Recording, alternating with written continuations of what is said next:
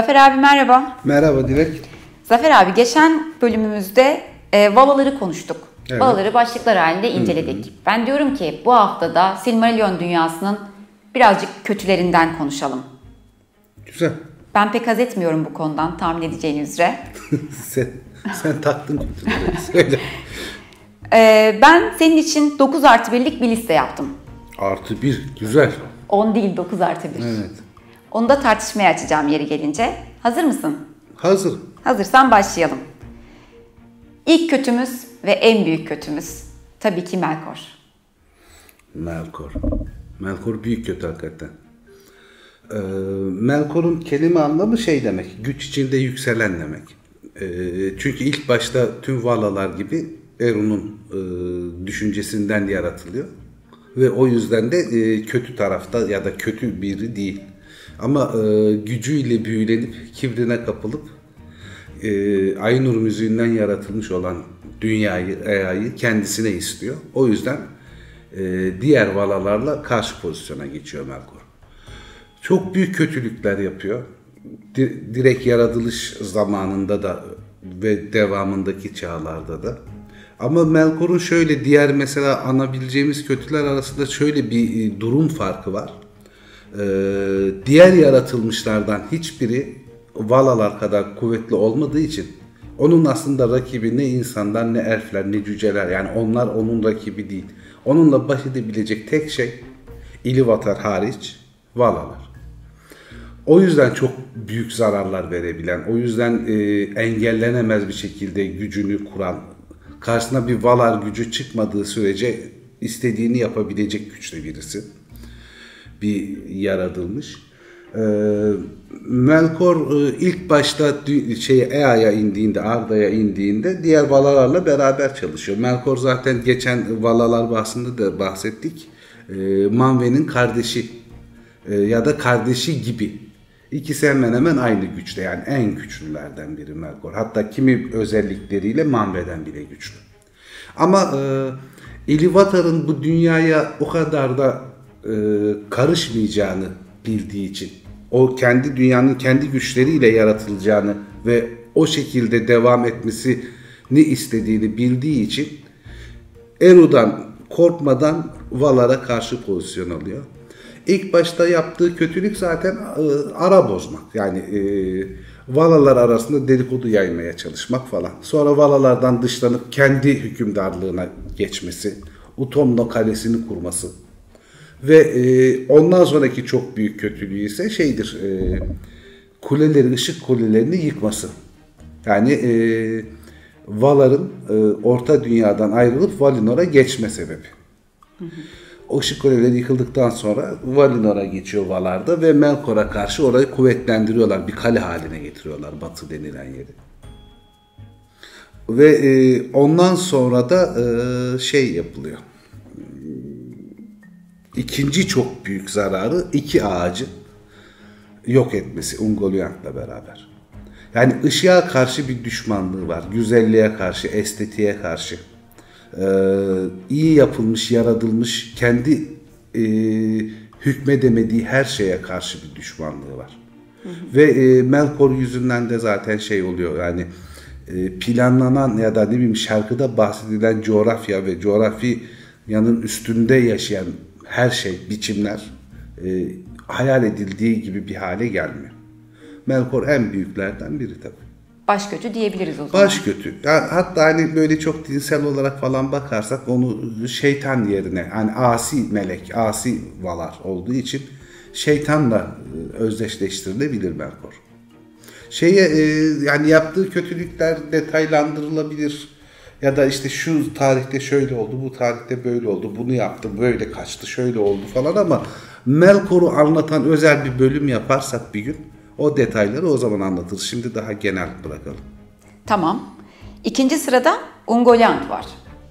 Ee, Ungoliant'ın tam olarak e, ne olduğu belirtilmiyor aslında Legendarium'da. Yani e, muhtemelen o da bir Maya ama.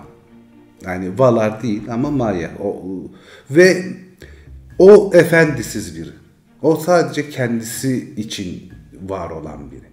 Bir şeyi yönetmek falan gibi de bir derdi yok onun. O kendisi ışığa aç, sürekli aç birisi. Zaten şey yapılıyor bu kelime oyunlarını seven Tolkien araştırmacıları unlight da diyorlar ona. Işığın karşıtı, ışık olmayanı diye. Yalnız onun ışığı şu anda hani çok popüler zaten resmi çekildikten sonra da kara delik gibi ışığı da emiyor çünkü Ungoliant. Ve bulunduğu her yer bir gölgeye, karanlığa kavuşuyor. Ve ışık olan her şeyi yemek üzerine bir ya da yedi büyük günahtan biri olan oburluk onun üstüne çok yakışıyor mesela. Obur çünkü her şeyi tüketmek istiyor. Melkor'la beraber Melkor'un ayartmasıyla e, Valinor'daki ağaçların yok edilişinde bizzat şey yapıyor, e, bulunuyor.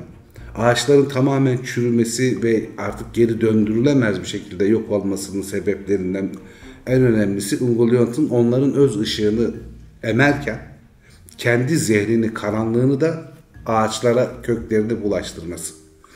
Ungoliant şöyle bir güç diye anlatayım hani arkadaşlar dinleyenler daha iyi anlasın. Bu ağaçların yok edildiğinden sonra Helcaraxia üzerinden Morgoth, e, Morgoth ya da Melkor'la beraber kaçarken e, bütün çalınan elf mücevherlerini söz verdiği üzere Melkor Ungoliant'a veriyor. Onunla yetinmiyor, Silmarilleri de istiyor. Melkor onları vermeyince aralarında bir kavga başlıyor ve Melkor neredeyse yok olacakken yani Ungoliant tarafından öldürülecekken o kadar güçlü bir şey e, kötü Ungoliant Balroglar yetişiyor, efendilerini kurtarıyorlar. O da Eret Gorgoroth'a kaçıyor. Orada e, yaşamını devam ettiriyor. Yalnız şöyle de bir durum oluyor. Artık tüketeceği fazla bir şey kalmadığı için her şey onun çevresinde çoraklaştığı yok olduğu için ışığı bile emdiği için açlık günlerinde kendi kendini yiyerek yok olduğu söyleniyor. Tabi o sırada e, diğer korkunç yaratıklarla falan çiftleşerek dişidir çünkü şey Ungoliant. Onun kızı Shelop doğuyor. Shelop'u şeyden hatırlıyoruz. Yüzüklerin Efendisi'nde Frodo'yu zehirleyen ve e, Samwise tarafından karnından yaralanıp öldürülen örümcek. Dev örümcek. Shelop onun kızıdır. O da dişidir. Tolkien biraz kadınlara karşı acımasız mı acaba? Yani kötü bir karakter oldu mu genelde dişileştiriyor. Ama o da şeyden, acımasızlıktan ya da cinsiyetçiliğinden değil, yaratıcı özellik bayanda, kadında olduğu için, yaratma da sonsuz bir güç olduğu için çok güçlü kötüler dişi olarak seçiliyor bence. Yani cinsiyetçilik meselesinden değil o işin şakası. Shelop da onun kızı onun kadar kuvvetli değil. Işık emen birisi de değil. Daha bir tabi değişmiş bir şey. Ama e, o da mutlak güçlü ve o da efendisiz. Mesela Sauron'un hizmetkarı değil. Melkor'un nasıl Ungoliant hizmetkarı değilse Sherlock da Sauron'un hizmetkarı değil. Onlar bir efendi kabul etmiyorlar. Kendileri için yaşayıp kendileri adına e, davranan, yaptıkları kendileri için iyi ama diğerleri için kötü olan yaratıklar. Hı hı. Sherlock da böyle. Onu da anın Sherlock'un da hikayesini daha derinleştiririz yani. Çünkü ilginç karakter hakikaten ama Ungoliant ve Melkor için kesinlikle ayrı ayrı bölümler yaparsak çünkü yaptıkları eylemler çok fazla ve çok belirleyici. Sırada Sauron var yine tek güçlü ve en kötülerden. Sauron'un güçlü yani bilinen en kötü olmasının sebebi filmlerde Sauron'un bulunuyor olması ya da Yüzüklerin Efendisi ve Hobbit kitaplarında en güçlü karakterin Sauron olması kötü olarak. Onun sebebi de şey çünkü Melkor Valar tarafından yakalanıp sonsuz boşluğa gönderiliyor ve oradan geri dönüşü yok son savaşa kadar. Yani oradaki en güçlü e, kötü Sauron olarak kalıyor. Sauron zaten Melkor'un sağ kolu. Yani e, Melkor hayattayken de ikinci sıradaki e, kötülük timsali Sauron. Sauron aslında e, şey takdire şayan demek. Çok becerikli, çok takdir edilesi demek Sauron. Ve o da tabii iyi olarak yaratılıyor. Bir Maya o. Maya olarak yaratıldıktan sonra da Aule'nin yanına gönderiliyor hizmet etmesi için. O yüzden de el sanatlarında, demircilikte e, çok yetenekli, çok e, irfan sahibi bir birisi. Melkor onu e, ayartıyor, kötülük tarafına çekiyor. Burada da Yıldızlar Savaşları'ndaki gibi yani karanlık tarafın bir tane çok güçlü ruhu kendi yanına tilmizi olarak alması, yardımcısı olarak alması gibi Sith Lord gibi bir durumu var. Sauron'un kılık değiştirme yeteneği var. Yani istediği şekle girebiliyor. Yani şey e, yapabiliyor. Sınırsız şekle girme özelliği var. Şeye kadar e, tek yüzük yapılıp artık kötülüğüyle kendini bağlayıp Tanrı tarafından cezalandırılarak cisimsiz hale gelmesiyle son bulana kadar. Onu da şöyle tarif edelim. Nazguller gibi bir açıdan. Aslen bir cismi yok ama. Bir ruh yani üstünde bir şeyler giyiyor. Zırhı var, kocaman bir topuz var. Çok önemli bir silahtır o da. Ama gerçek manada sabitlenmiş bir şekli yok Sauron. Ama korkunç bir yaratık. Sauron e, zaman zaman da mesela o kılık değiştirebildiği zamanlarda da e, o yüzüklerin yapımı sırasında ikinci çağda mesela çok iyi bir maya haline geliyor. Elflere gidiyor, konuşuyor, onlara demircilik hakkında bilgiler veriyor, çok önemli sırlar veriyor, yüzüklerin dövülmesinin nedeni. Yani Sauron olmasa Celebrimbor'un yüzükleri yapacak irfanı yok, ondan öğrenilerek yapıyor. Ama mesela yemeyen de yemiyor. Gilgalad'la Elrond Sauron'un kötü olduğunu biliyorlar ve onu kendi topraklarına sokmuyorlar, istemiyorlar. Ama Eriador'da şey yapılıyor. E, yüzüklerin dövülmesi bu demircilik işi o kadar tutkulu bir hale geliyor ki Sauron'un bu hizmetinden seve seve faydalanıyorlar ta ki tek yüzüğü Sauron tek başına dövüp diğer yüzükleri egemenlik altına almaya başladıklarını hissedene kadar. Daha sonra da toplayabildiği bütün yüzükleri topluyor. Sauron'un en büyük yaratısı tek yüzük. Hı hı. Çünkü kendi gücünün de çok önemli bir kısmını o yüzüğe veriyor. Bu da şeyin göndermesi gibi oluyor. Harry Potter'daki hortkuluklar gibi. Harry Potter'daki kötü karakterin hortkuluklara ruhunun dağıtması ve onlar yok olmadan kendisinin Voldemort'un yok olmaması gibi. Tek yüzü yok olmadan artık Sauron'un yok edilmesi mümkün değil. Çünkü gücünün önemli bir kısmı da tek yüzükte. Sauron yenilebilen bir birisi Maiar olduğu için elflerle insanların ittifakında da kaybediyor. Yüzük parmağından düşüyor Elendur sayesinde. Ama e, gene de e, çok sinsi, kesinlikle çok akıllı, çok iyi e, bir casus. Biraz şey gibi, e, büyük AB gibi, göz simgesi de biraz o gibi. Yani her şeyi gözlüyor ve her şeyden bilgi alıyor. Hemen her şeyden haberdar. Sauron e, Dolguldur'da da mağlup ediliyor ama ruhu yok olmuyor. Sauron'un çok önemli bir durumu da mesela dünyanın şeklinin tamamen değişmesine neden olan Nümenorlu insanların e, Valar'a karşı isyanını ayarlayan, onları destekleyen, onlara bu fikri veren, bu uğurda kandıran, kendi kibirlerine mahkum eden varlık olması. Ondan sonra Nümenor'un batışıyla Akalebek'ten sonra dünyanın şekli bir küre halini alıyor. Topraklar değişiyor. Tamamen coğrafya değişiyor. Diğer yerlerde değişiklikler daha lokal Melkor zamanında. Sauron tek yüzün yok edilmesiyle ancak yok edilebiliyor. Bunu da işte e, Yüzük kardeşliğinde Yüzüklerin Efendisi'nde görüyoruz. Sauron'un da işte birçok adı, özellikleri anlatar diyor mesela kendine yüzükler yapılırken hediye veren ben size hediye vermeye geldim diyor. Öyle çok akıllı casusluk faaliyetleri çok iyi olan, çok korkutucu ama aynı zamanda işini götürebildiği zaman, işine geldiği zaman gayet güler yüzlü, iyi bir görünüme de sahip birisi.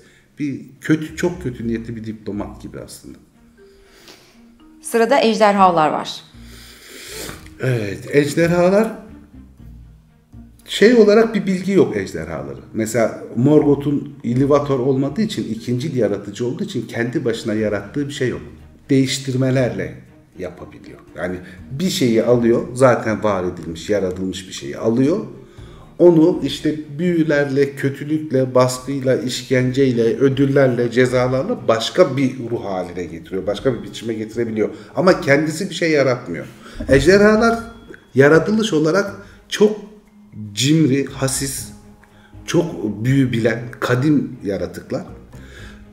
Melkor tarafından yaratıldığı bir iki yerde geçiyor ama hangi şeyin dönüştürülmesiyle yaratıldığı hakkında bir bilgi hiç rastlamadım ben. Yani bilmiyorum onu. Çok önemli ejderhalar var ve bunlar e, önemli de e, Melkor'un komutanları. E, işte Anca Angelimon var. Çok büyük, yaratılmış en büyük ejderha. Glarung var. O da çok önemli ve büyücü bir ejderha. Çok şeydir. Birinci çağda çok önemli rol oynamıştır. E bizim yani popüler kültürde çok bilinen ejderha ise Smaug. Ejderhalar üçe ayrılıyor orta dünyada. Su ejderhaları var, ateş ejderhaları var, bir de buz ejderhaları var. Ateş ejderhalarının kanatlı olduğu düşünülür. Yani kanat, Smaug gibi işte ateş ejderhasıdır. Hem ağzından ateş püskürtür hem uçar. Oysa Glarung ateş ejderhası olmasına rağmen uçamaz, yürür. Ama sürüngen gibi değildir. Ayaklarının üstünde yürür. Dev canlılardır. Neredeyse e, insan ve elf yapımı hiçbir şey onların zırhlarını kıramaz ve onların iradelerine karşı gelemez. Anormal güçlü olunması gerekir ya da özel silahlar olması lazım. Smaug'un öldürülüşündeki pulunun düşmesine rağmen normal okla öldüre okla öldüremiyorsun. Kara ok kullanman gerekiyor. Yani direkt bir ejderha silah kullanman gerekiyor. Ya da Turin'in e, Glarung'u öldürdüğünde çok özel bir maddeden yapılmış kılıcı e, neydi kılıcının adı? Hutrang'dı. Hutrang kılıcının adı. O kılıçla öldürebiliyor. O da karnından yaralan, yaralanarak.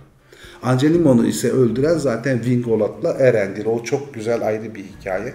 Onu anlatırız çünkü gökyüzünde savaşırken gökyüzü gemisi olan Vingolot'un kaptanı insan olan Erendil tarafından öldürülüyor.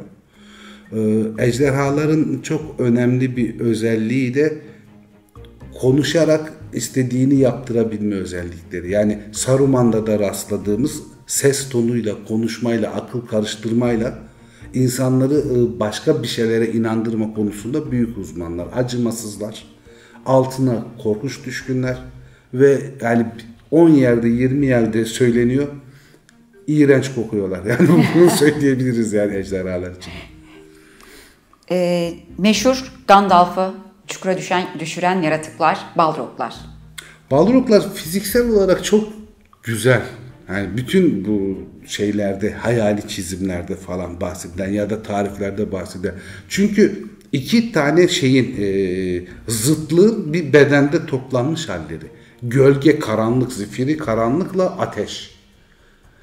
Ateşin ve gölgenin efendileri Balroglar. Onlar da Maya. Normal şey değil yani Melkor'un yaratılarından değil. İlvatar tarafından yaratılmışlardan. Onlar da hizmet için yaratılmış dünyanın yaratılışında falan ama şey Melkor tarafından kandırılıyorlar ve kendi ordularına dahil ediliyor. Şimdi bu şeyler Balroglar şöyle ilk çağda falan bunların sayıları çok fazla ordu kurulacak kadar. Daha sonra 3. çağın sonlarına doğru işte Yüzüklerin Efendisi'ne geldiğimizde sadece bilinen Moria'da yaşayan Durin'in felaketi yani Durin'i öldürdüğü için Durin'in felaketi denilen bir tek Balrog'a düşüyor iş. Orada korkunç bir güç olarak anlatılıyor. Bütün Yüzüklerin Efendisi'ndeki öyle. Ateş kamçıları ve şeyleri var, e, kılıçları var. E, normal bir insan tarafından öldürülmeli neredeyse imkansız. Ama e, bir iki savaşta mesela Eklatyon bunların efendisi olan en akıllıları, en güçlüleri olan Gotmog'u Pınarbaşı'nda öldürüyor, öldürebiliyor. Gerçi kendisinin de ölümüne neden oluyor bu. Ama e, Balrogların direkt olarak bahsedilen bir büyü gücü yok. Ejderhalar gibi değil ama korkunç savaşçılar, korkusuzlar ve kıyıcılar. Ve e, yani etkileyiciler hakikaten ve korku salıyorlar. Şöyle mesela e, Ateş Savaşı sırasında Agbank'tan aşağı doğru inerken bütün alanın kıpkırmızı karanlık bir ateşle dolduğu söyleniyor. Yani dehşet vericiler. Onların efendileri işte çok önemli komutanlardan biri. Direkt şeydir. E, Melkor'un da sağ kollarından biridir. Godmog Godmonk'ta o diğerleri Balrog'lara göre daha akıllı, daha koordine edici organizasyonu var. Komutanlık edebilecek düzeyde bir şey Balrog. Ama o, o da şey yapılıyor yani kendisini feda ederek Ekletion tarafından öldürülerek yok oluyor. Son kalan da Gandalf tarafından zaten Duru'nun felaketlerinden öldürülüyor. Ama o da mesela öldürürken Gandalf tarafından yok edilirken Gandalf da aslında ölüyor. Benim hazırladığım listedeki sıradaki isim Saruman. Senin kedine de ismini veren karakter. Saruman e, İstarilerden yani büyücülerden Orta Dünya'ya gönderilen ve Sauron tehdidine karşı e, dünyadaki halkları birleştirsinler, bilgilendirsinler diye gönderilen e, İstari büyücülerden, ariflerden biri. Ve gönderildiğinde beş arifin en yücesi. Çünkü beyaz renk olan yani en üst paye sadece onda. Aksaruman diye biliniyor. Aksaruman e, da ilginç bir şekilde Sauron gibi şeyin yardımcısı. E, Valalardan Aule'nin yardımcısı. Aule'nin iki yardımcısı da bir şekilde kötü tarafa geçiyor daha sonra. Saruman çok akıllı plancı birisi. Ama e, yani aklın en büyük düşmanı olan bence kişisel fikrimce de kibrin kurbanı olanlardan birisi. Ve korkuyor da. Sauron'la gücü yetmeyeceğinden, Sauron'la baş edemeyeceğinden, Sauron'a karşı bir şey yapılamayacağından, ona karşı bir zafer kazanılamayacağından, tek yolunun tek yüzüğü, Sauron'un yaptığı yüzüğü kendisinin alıp, Sauron ancak öyle yok edip kendi düzenini kurmak olduğunu düşünüyor. Başlangıçta çok kötü niyetli biri değil. Yani bunu düşünürken bile yani insanlar için, elfler için, orta dünya için yaptığı düşüncesinde. Ama sonuçta yani tek yüzüğün gücü o kadar büyük ki kötü tarafta onu dengeleyebilmesi falan imkansız zaten. Yani ister istemez kötü olacak. Daha sonra da zaten işte e, Edoras'a saldırışı, Miğfer savaşı, alternatif olarak orklara Fangorn ormanını bayağı ciddi bir şekilde tahrip ettirmesi. Gandalf'ı tutsak etmesi. Yani çok kendisi istemeden Sauron'un hizmetkarı gibi davranıyor. Benim listemde sırada rüyalarıma giren tipleriyle Nazgüller var. Nazgûl'ler e, yüzük tayfları. Nazgûl'ler e, önemli kötü karakterler. Sayıları 9 tane. Bunlar 9 e, insan kral aslen. Ama şöyle bir şey var bu yüzükler işte 3 elfler, 7 cüceler ve 9 insanlara veriliyor güç yüzükleri. Güç yüzükleri e, canlıları takan canlıları değiştiren, onları dönüştüren nesneler. Onları normalden daha güçlü, daha bilge, daha arif yaptıkları kadar onları olmadıkları bir hale de getirebilecek güçlere sahipler. Cücelerde bu etkili olmuyor. Çünkü cüceler kendine has bir ırk. Daha takıntılılar, önemsedikleri şeyler belli. Yani çok dağılmış bir zihinleri yok. Zaten odaklı bir zihinleri var cücelerin. E, elfler zaten e, kötü tarafın yaptığı yüzükleri değil, kendileri için yaptıkları yüzükleri Sauron'dan habersiz üreterek takıyorlar. Onlarda bir değişiklik kötü manada, kötülüğe dönüşmek manasında olmuyor. Yalnız insan krallar, insan ırkının hem ölümlü olmasından dolayı yaşadığı dehşet, hem e, güce e, karşı e, ne derler heves etmeleri ve güçlüden korkmaları daha kolay bir ruhları var. Bu dokuz yüzük dokuz insan kralına verildikten sonra zamanla kötülüğe evrimleşiyorlar. E, ruhları karanlık tarafa gidiyor bedenleri yok olduktan sonra bile ruhlarıyla bu dünyada tayf olarak bir ışık bir görüntü olarak var oluyorlar. Bunların komutanları e, Agmar'ın cadı kralı. Onun ismi herhangi bir yerde geçmiyor. E, ama hani Agmar'ın cadı kralı olarak biliniyor. E, ve e, Gondor ve Arnor krallıklarından Arnor krallığını yıkan e, savaşlar sonucunda Gondor'u da iyice köşeye sıkıştıran bir komutan. Sauron'un önemli komutanlarından hatta Sauron'un sağ kolu denilebilir onun için. Yüzük tayfları mesela ölümsüz bir açıdan. Ama şöyle bir açıdan da zaten ölmüşler. O yüzden ölümsüzler. Ee, bedenler yok, ruhlar var, kara atları var. Onların kendi e, yetiştirdikleri. O atlar şey değil, e, ruhani dünyadan değiller. Aslında Rohan atları. Rohan atlarının en iyilerinden çalınmış ve kendi ortamlarında dönüştürülerek var edilmiş şeyler. Uçan binekleri var mesela. Uçan binekleri de var, atları da var. Ee, bunlar iyi büyücüler, büyük savaşçılar ve büyük komutanlar. Güçleri buradan geliyor. Ee, ikinci sıradaki yani komutanın sağ kolu olan Kamül'dür. Sadece onun adı biliniyor. Kamül de muhtemelen e, kara Nümeneronlardan bir kral, bir reis. Ee, diğerleri hakkında fazla bilgi yok ama e, Sauron'a mutlak bir sadakatleri var. E, korkutucular. E, efsanelere göre herhangi bir erkek savaşçı tarafından yok edilmeleri imkansız. E, ancak bir kadın savaşçı tarafından öldürülebilirler. O yüzden Eowyn tarafından yok edilebiliyorlar zaten Yüzüklerin Efendisi'nde Cadı Kral. Bunlar zaman zaman mesela e, Glorfindel tarafından da mağlup ediliyorlar. E, e, Gandalf tarafından da Fırtına Tepesi'nde ürkütülüyor, kaçırılıyorlar ya da Aylık Vadi'nin girişindeki sular altında kalarak şey oluyorlar.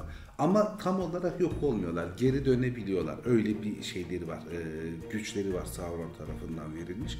Ama tek yüzüğün yok olmasından sonra bütün yüzükler tek yüzüğe bağlı olduğu için diğer yüzüklerin de gücü yok oluyor. Bunlar da o zaman yok olduklarında artık geri dönemiyorlar. Şeyde e, gayipte kalıyorlar. Ancak o şekilde yok oluyorlar. Sırada orklar var. Orklar en kalabalık kötü sürüsü. Yani orklar hakkında e, söylenebilecek şey aslında hani e, insana elfe çok yakın oldukları için ve sayıları da çok fazla olduğu için korkutucular, daha korkutucular. Mesela hani insan eti yemekten, elf eti yemekten hoşlanıyorlar. Yani böyle bir vahşetleri var. Kendi aralarında da sürekli kavgacılar. Yani gereksiz yere sürekli e, kan dökebiliyorlar. Hiç kimseyle kavga edemezlerse kendi aralarında kavga ederek e, kan döküyorlar. Kendi yani yamyamlıkları da var. Savaşta öldürülmüş gerekirse kendi arkadaşlarını da yiyebiliyorlar. Çok kötüler. Yani kötü taraftalar ve cidden çok kötü yaratıklar ama mesela onların kökeni elfler. Elflerin e, Melkor ve Sauron tarafından e, Agbant'ta, Utomna'da hapsedilip orada kötülükle ruhlarının bozulmasıyla ol, var ediyorlar ilk başta. Muhtemelen daha sonra da elfler gibi yürüyorlar. Şeydekini e, ben bir yerde bulamadım mesela e, filmdeki Sauron'un o Saruman'ın elf ocaklarında çamurun içinde şey uruk aileleri yaratması falan o başka bir hikaye. Ama hani onları kitaplarda bulamıyoruz biz. Yani öyle bir çamurdan doğma işte ocaklar kurulup yapılma falan gibi şeylerin ben rastlamadım. Yani o herhalde senaryo gereği bir yaratılış bulundu orada. Ama normalde e, şey olarak elfler gibi yani insanlar gibi çoğalıyorlar. Sayıları çok fazla oluyor. Birkaç türü var bunların. Daha irileri var, daha ufakları var. Ama çok ciddiye alınması gereken düşmanlar. Neredeyse hiç yorulmuyorlar. Neredeyse hiçbir şeyden korkmuyorlar, çekinmiyorlar kalabalık bir haldeyken. Salak da değiller yani öyle durduk yere kaybedecekleri bir şeye girmemeyi de biliyorlar. Strateji oluşturmayı biliyorlar. Yani kas kafalı falan değiller. Oldukça zeki canlılar. Ama önlerine geçemedikleri bir şiddetleri var. Kendi kendilerini yok edebiliyorlar. Öyle bir kötülük de var ama organize edilebiliyorlar. Çok ciddi, kuvvetli ordular kurulabiliyor. Çok iyi kılıç ve yay kullanıyorlar. Ve e, gerekli güce sahip olduklarında muhteşem savaşlar. Kalabalığa yani bir, bir yere güçleri yetiyorsa korkusuzca savaşabiliyorlar. Ama sürekli korku dolu canlılar. Sauron'dan da çok korkuyorlar.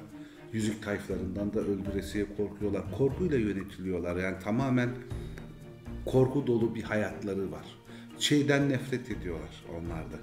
Elflerin sevdiği her şeyden nefret ediyorlar. Muhtemelen elflerin o tarafları bir şekilde yok edilerek yaratıldıkları için tam bir anti elfe dönüşüyorlar. Elfler çok güzel estetik olarak bunlar çok çirkin. Elfler işte çok yaratıcı, iyi şeyler yapabiliyorlar. Bunlar tamamen yok edici. Elfler çok saygılılar birbirlerine karşı genel manada. Onlar tamamen saygısız ve kavgacı. Orklar ciddiye alınması gereken çok ciddi düşmanlar.